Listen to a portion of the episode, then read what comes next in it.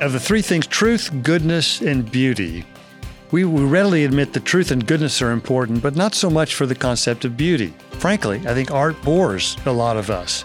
So, the question we want to address today is how do we make art more relevant, more interesting to the non artist, particularly since so much art has deep spiritual roots to it that we often miss?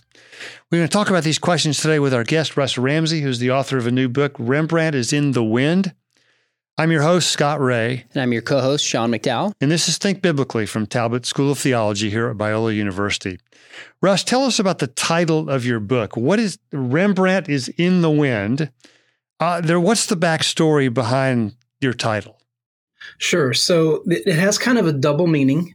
Um, so the title is based uh, on focused on Rembrandt's painting "The Storm on the Sea of Galilee," uh, which is Christ and the and his disciples in the boat in the storm when you know when they wake him and and he calms the storm, and Rembrandt painted himself into that painting, and so he is uh, he's the character in that painting who is kind of in the middle of the disciples and he's looking at the viewer.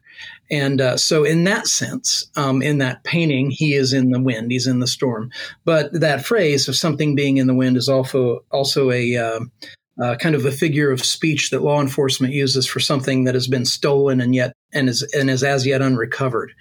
And that painting was stolen from the Isabella Stewart Gardner Museum in 1990 um, and has never been seen since. It was part of a uh, an art heist where 13 pieces were stolen, which collectively were worth over 500 million dollars, which was the wow. largest. Yeah, that, it was the largest single property theft in American history, and uh, that particular painting was um, cut out of its frame with a box cutter uh, and rolled up and taken out. And the frame, if you go to that museum, the Isabella Stewart Gardner Museum in Boston, uh, that frame still hangs on the wall where it was, and now it's just empty. Uh, so it's kind of a haunting thing. So the title comes from that: is that Rembrandt is in the storm with Jesus in that painting, and that painting is in the wind, uh, and it has and it hasn't been seen for for over thirty years. Now you're not an artist nor a historian by formal training. How did you come up with your interest and fascination with art? You know, I grew up in uh, central Indiana in farmland. I grew up around farmers, and I grew up in a small town. And uh, and my my art teachers in high school and middle school, to whom I dedicated this book, uh, were wanted more for us than just for us to make you know ashtrays out of clay for our parents. You know they, they wanted us to really develop a I made one of those.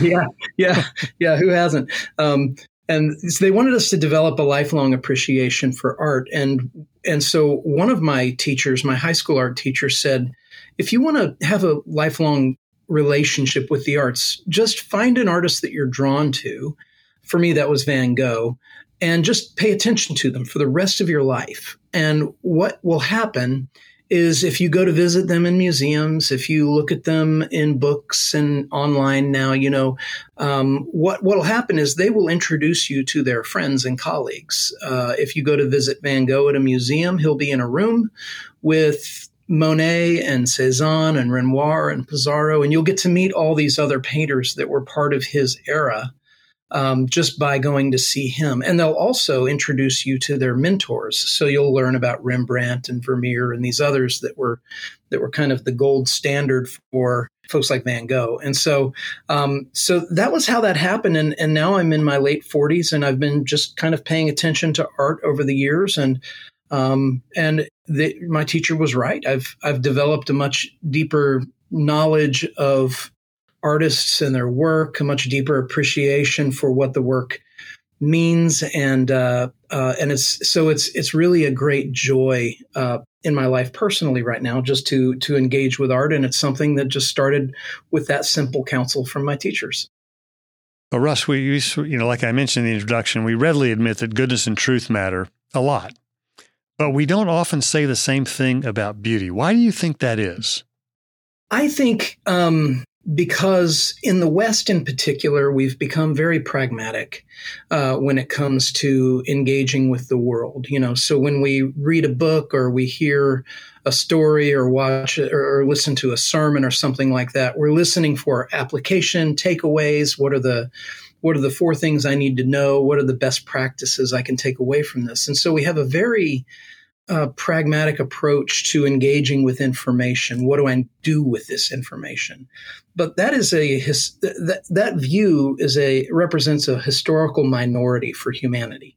Um, that part of being a human being is engaging with beauty. And in fact, part of knowing God is engaging with beauty because of all the things that we know about God. And we know a lot of truths about God that He's revealed in His Word. One of the things that we know about God is that He is glorious and, and majestic and beautiful to behold. In fact, too beautiful for even His own uh, his own chosen leaders to look at him, like Moses, who who you know wanted to see God, and God said, I, I can't, you, you won't survive it. Um, he wouldn't survive the glory. But there's, if we're, if human beings are made in the image of God, which is what Genesis chapter one tells us, and if, and if God is by definition creative, which he is because the first things we learn about God is that he made things and the things that he made are beautiful. He called them good. Um, then we are also creators. We're, we're sub creators. Creativity is a part of our uh, part of what we were made for. Uh, and engaging with beauty is a big part of that. And in fact, we we we make it we we limit our own ability to know God if we don't engage with the beauty in the world around us, because God is inherently perfect beauty, and so uh, so it's an important part of of the rhythm. And I also think it really is a great counter to this idea of just being pragmatic about everything. You know, human beings are the only creatures on the planet who travel halfway around the world just to stand in front of something beautiful. Hmm. Um, you know, we go to the Grand Canyon or we go to the Louvre or we go to the Giant's Causeway in Northern Ireland or we go to the Metropolitan Museum of Art just to put ourselves in the path of things that will take our breath away. And that's a unique part of what it means to be human, engaging with beauty. It's I think it's vital. You know, it's interesting the way you framed that, that experiencing beauty helps us know God.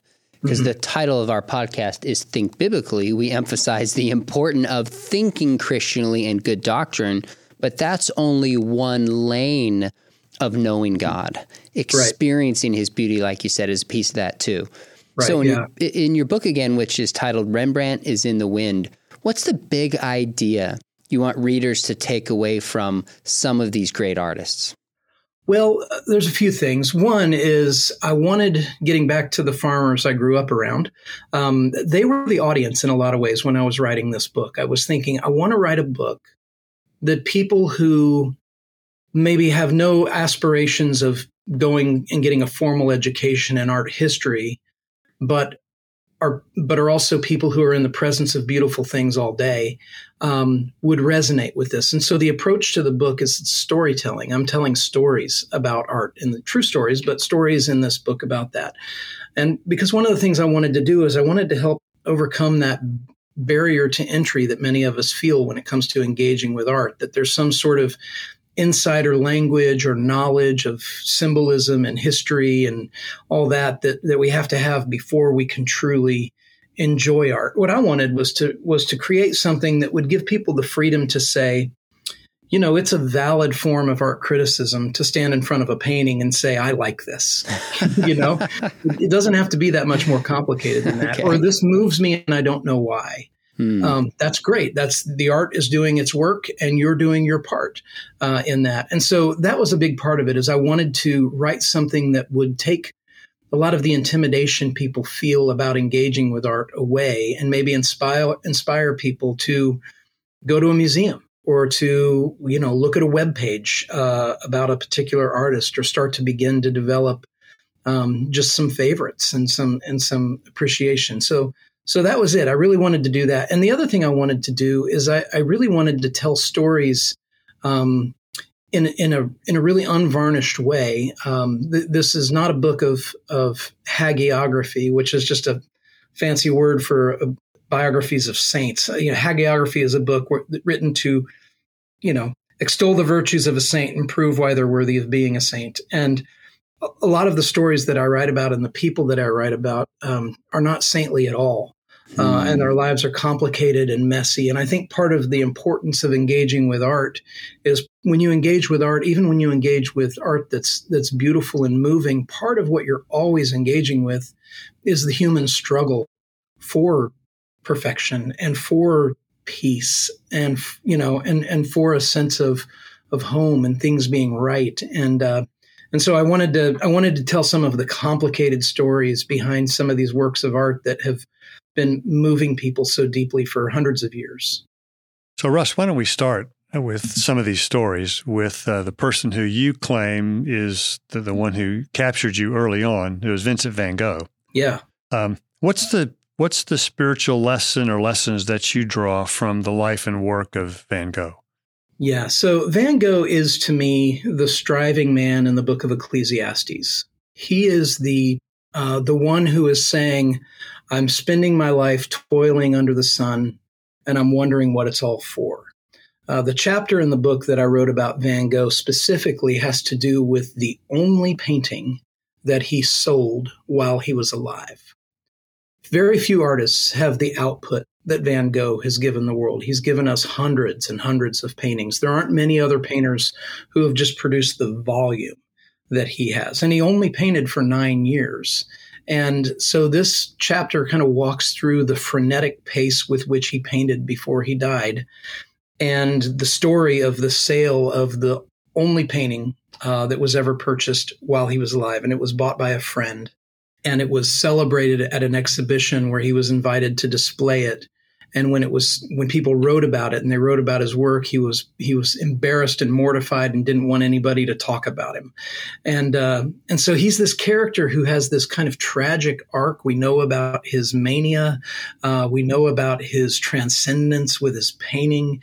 Uh, one of the reasons we have all this information is because we have all of his letters. We have thou- a thousand letters uh, that he wrote correspondence with his brother which talks about his experiences of all the different paintings that he's painting and his and his joys and his sorrows. And uh, it just strikes me that that Van Gogh is is one of the most recognized, celebrated artists in the world. Um, and his body of work is so big that you can go to almost any city and any major city and find a Van Gogh. Um, and yet, while he was painting all of these works that we revere him for, he had next to no commercial success or acclaim. Wow. And uh, that to me is is a um, who can't relate to that story mm, in some yeah. way or another. The things did not blossom into what you were so sure they would be for you. What's the backstory behind Michelangelo's David sculpture and what biblical account is it taken from? Yeah, so Michelangelo's David is to to me, my opinion. It, I would say it's not one of my favorite. It's not my favorite piece of art ever, but my opinion is that that it might be the greatest artistic achievement by an individual ever.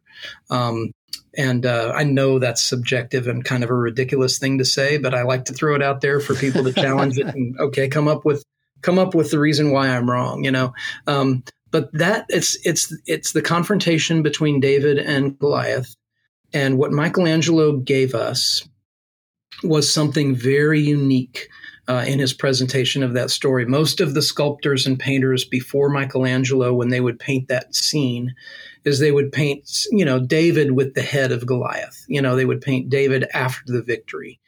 But what Michelangelo gave us was David right before he slung his stone, and he's this, and he's nude. He's he's which is a um, which is not something that the biblical text tells us but it was a way that Michelangelo conveyed to the viewer how vulnerable David really was in that confrontation.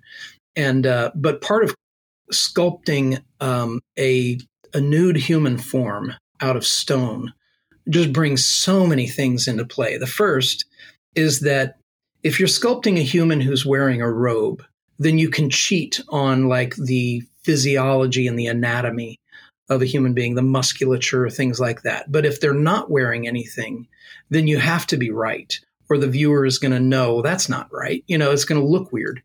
But he he, it's perfect. Uh, his his the physiology of David is just this perfect statue. Um, but not only that, it's out of marble And all you can do with marble, as opposed to like bronze or, or ceramic or something where you can add to it, with marble, the only thing you can do is subtract. You take away. And there's no going back if you make a mistake. You can't add back to the marble. And so this sculpture that is achieved solely by way of subtraction of this human form where there's no place to hide imperfection uh, and it stands 17 feet tall when he's on his base. Wow, uh, is just this achievement of of artistic transcendence that that boggles the mind. And the moment that he captured the intensity in David's eyes as he's getting ready to sling a stone to kill the giant um, is is just I I really don't know how a human being achieved that. And so I really, I, the chapter is kind of about, is the story about how that statue uh, came to be, even how that block of marble got from the Tuscan Alps all the way down the river and into Florence. It, that itself was such an achievement that people uh, in those days would travel into the city just to see the block of marble before it had even been carved, um, because nobody had ever seen um, a stone that big be moved that far um, by people. Uh, so there's a lot of there's a lot of uh, just firsts with that sculpture that that just sort of boggle the mind. Now, Russ, you made the observation earlier that uh, a number of these great artists were a mixed bag when it mm-hmm. comes to their character. Um, so I'm thinking about somebody like uh, Caravaggio or Edward mm-hmm. Hopper. Uh, yeah. These great artists, but but I think it's fair to say they were uh, well, maybe ter- terrible human beings is not is not too strong. Yeah, yeah. Because um, I mean, Caravaggio apparently, from what you described, was a, just a probably should have been in prison mm-hmm. for for yeah. most of his adult life. Yeah. Um, had he not been such a great artist, so uh, how? I mean, that's those are just interesting stories for one. But yeah. you wonder how how does that work that somebody is so gifted, such a great artist, and such a terrible human being at the same time. Yeah, that's one of the things that drew me to the Caravaggio chapter is um, is that he is this picture of corruption and grace all wrapped into one person. And the truth is, I don't know anybody who doesn't have some measure of that, uh, myself included. That that's part of the paradox of being a human being is that is that we have this this really incredible capacity for for transcendence and engaging with beauty and and deep meaning and we also have this incredible capacity to wound and hurt other people and to live these insufferable lives of self centeredness and anger and rage. And Caravaggio is just that times 10. Like it's such a, such a, uh, a vivid picture. What, what were some of the, what were some of the things that he was guilty of? Well, he, he murdered people. Uh, like he, multiple he people. A, one of his, yeah, one of his biographers said, um, for Caravaggio, there was only Carnival and Lent and nothing in between. Uh, wow. uh, that he was either locked away painting these transcendently beautiful, moving biblical scenes, or he was using almost all biblical scenes. Yeah, right? yeah. Or he was using the commissions from those works to, you know, get drunk for months on end and go carousing in the city and get in wow. street fights. And and uh, he the, he killed at least two people, um, probably three.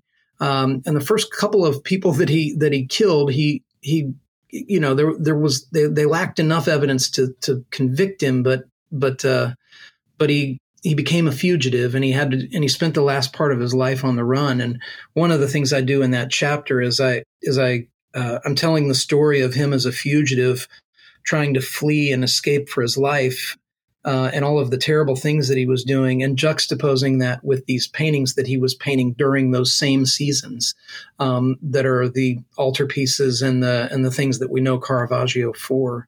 And so he was this this paradox, and it just it it it makes me struggle in the best way with the question: what needs to reside in a person in order for them to be worthy of the grace of of Jesus? He seemed to have some understanding of the beauty of the gospel, but he also had this streak in his life where he was just a kind of a monster. And how do you reconcile those two things? Because I know on some level that's at play in my own heart. Hmm. Um, And uh, with Edward Hopper, he he was a different, a, a little bit of a different story because he he never pretended to be spiritual or religious in any way, um, but he really focused on um, kind of the loneliness of the human experience. But in the process of doing that and, and, engaging with his story, you realize it's very autobiographical. That the loneliness that he's able to depict is his own loneliness and it's his own misery. Um, and uh, and so his story was a fascinating one to get into as well because he's one of my favorite painters. I, I really really connect with his work, um, and yet he's a very a very difficult person uh, to uh, to learn about, and probably would have been an insufferable person to to to live with. It's really interesting to think about Caravaggio, and this doesn't fully explain the depths of it, but in some ways, is it surprising given that we're made in God's image. Like you said, we're creative, but we're profoundly fallen. And it's mm-hmm. like you see those truths just on clear display in his yeah. life, which in some way reflects all of us. So I just, I love how you break that down. Now, you also talk about how technology uh, does change art, in particular the work of Vermeer. Yeah. Expl- explain.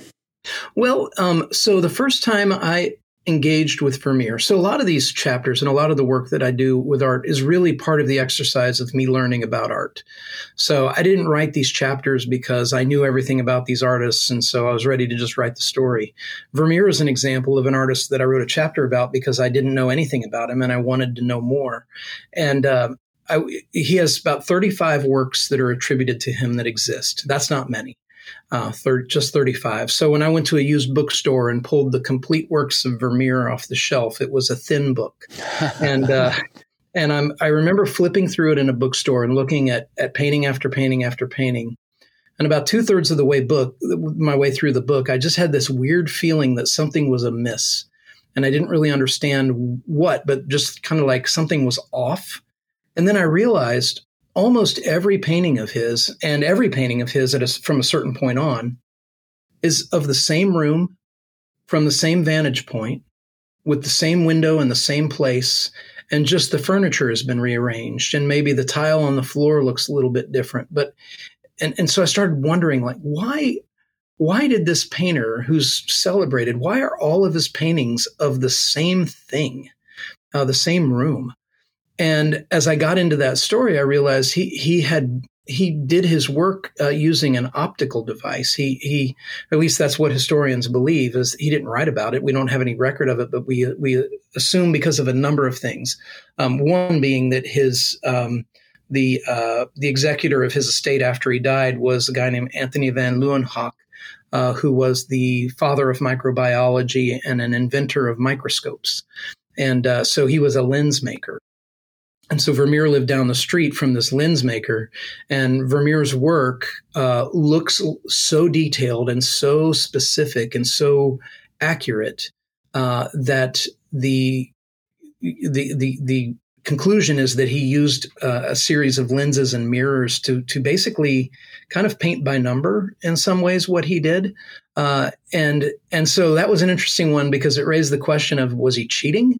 And the answer is no, he wasn't cheating. What he was doing is he was he was leveraging a few things. He was bringing together composition, he was bringing together color, uh, but he was also bringing together technology into that. The technology of uh, lenses and mirrors that had been and, and an optical device that had been set up in a very stationary place in a room where he would sit and do his work and just rearrange the room that he was looking at.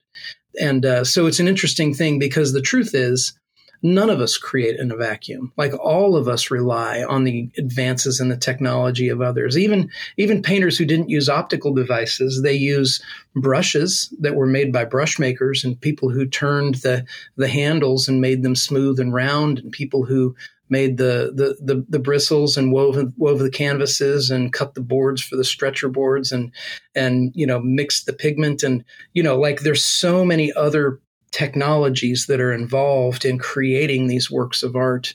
Uh, even going back to Michelangelo's uh, statue of David, somebody made his hammers. Somebody made his chisels. Somebody figured out the compositions of metal um, in, in order for those things to even be possible. And so the use of technology is now part of the creative process. Even as we're sitting here having a conversation with me talking into a laptop and you being on the other side of the country talking to me back in real time. I mean, we're relying on these technical advances to make creative things.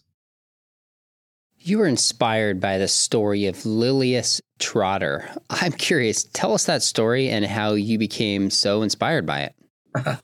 so Lilias Trotter is is probably the best painter you've never heard of. Um, she she was a, a watercolorist who lived in Victorian England, and when she was very young, her mother showed some of her work to John Ruskin, who was uh, an art professor and kind of a gatekeeper of the arts. And when he saw this young young girl's work, he he said she has this this uh, natural talent that is that is um, that needs to be harnessed and refined because she could be the greatest living painter in the world. Um, but Trotter, as she as she was developing, Ruskin took her in and and mentored her, and she trained under him. But at the same time, she developed a desire to to serve poor women. Uh, first in London, where she lived, but then after that, she she heard about the these the the women of Algeria and the poverty of Algeria and this this this and she wanted to go serve this Muslim nation and the poor women and the orphans who were there and uh, and you know John Ruskin said you you you can't do both.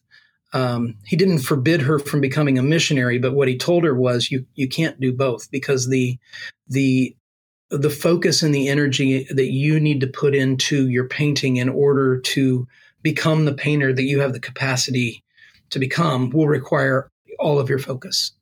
And so she had to make this decision to set aside her painting in order to go be this missionary. And she couldn't even find missionary organizations to support her. So she went on her own um, with a couple of other women friends of hers without the support of an agency behind her. And she spent her life there. And she used her painting to, to paint the gospel. Uh, to visually present the gospel as while there was a language barrier between her and, and these women who didn't speak English. And one of the things that I was so drawn to with her particular story is you could hear that story and think, oh, the point of that story is here's a woman who had this opportunity to become famous, but instead she chose to serve God. Hmm.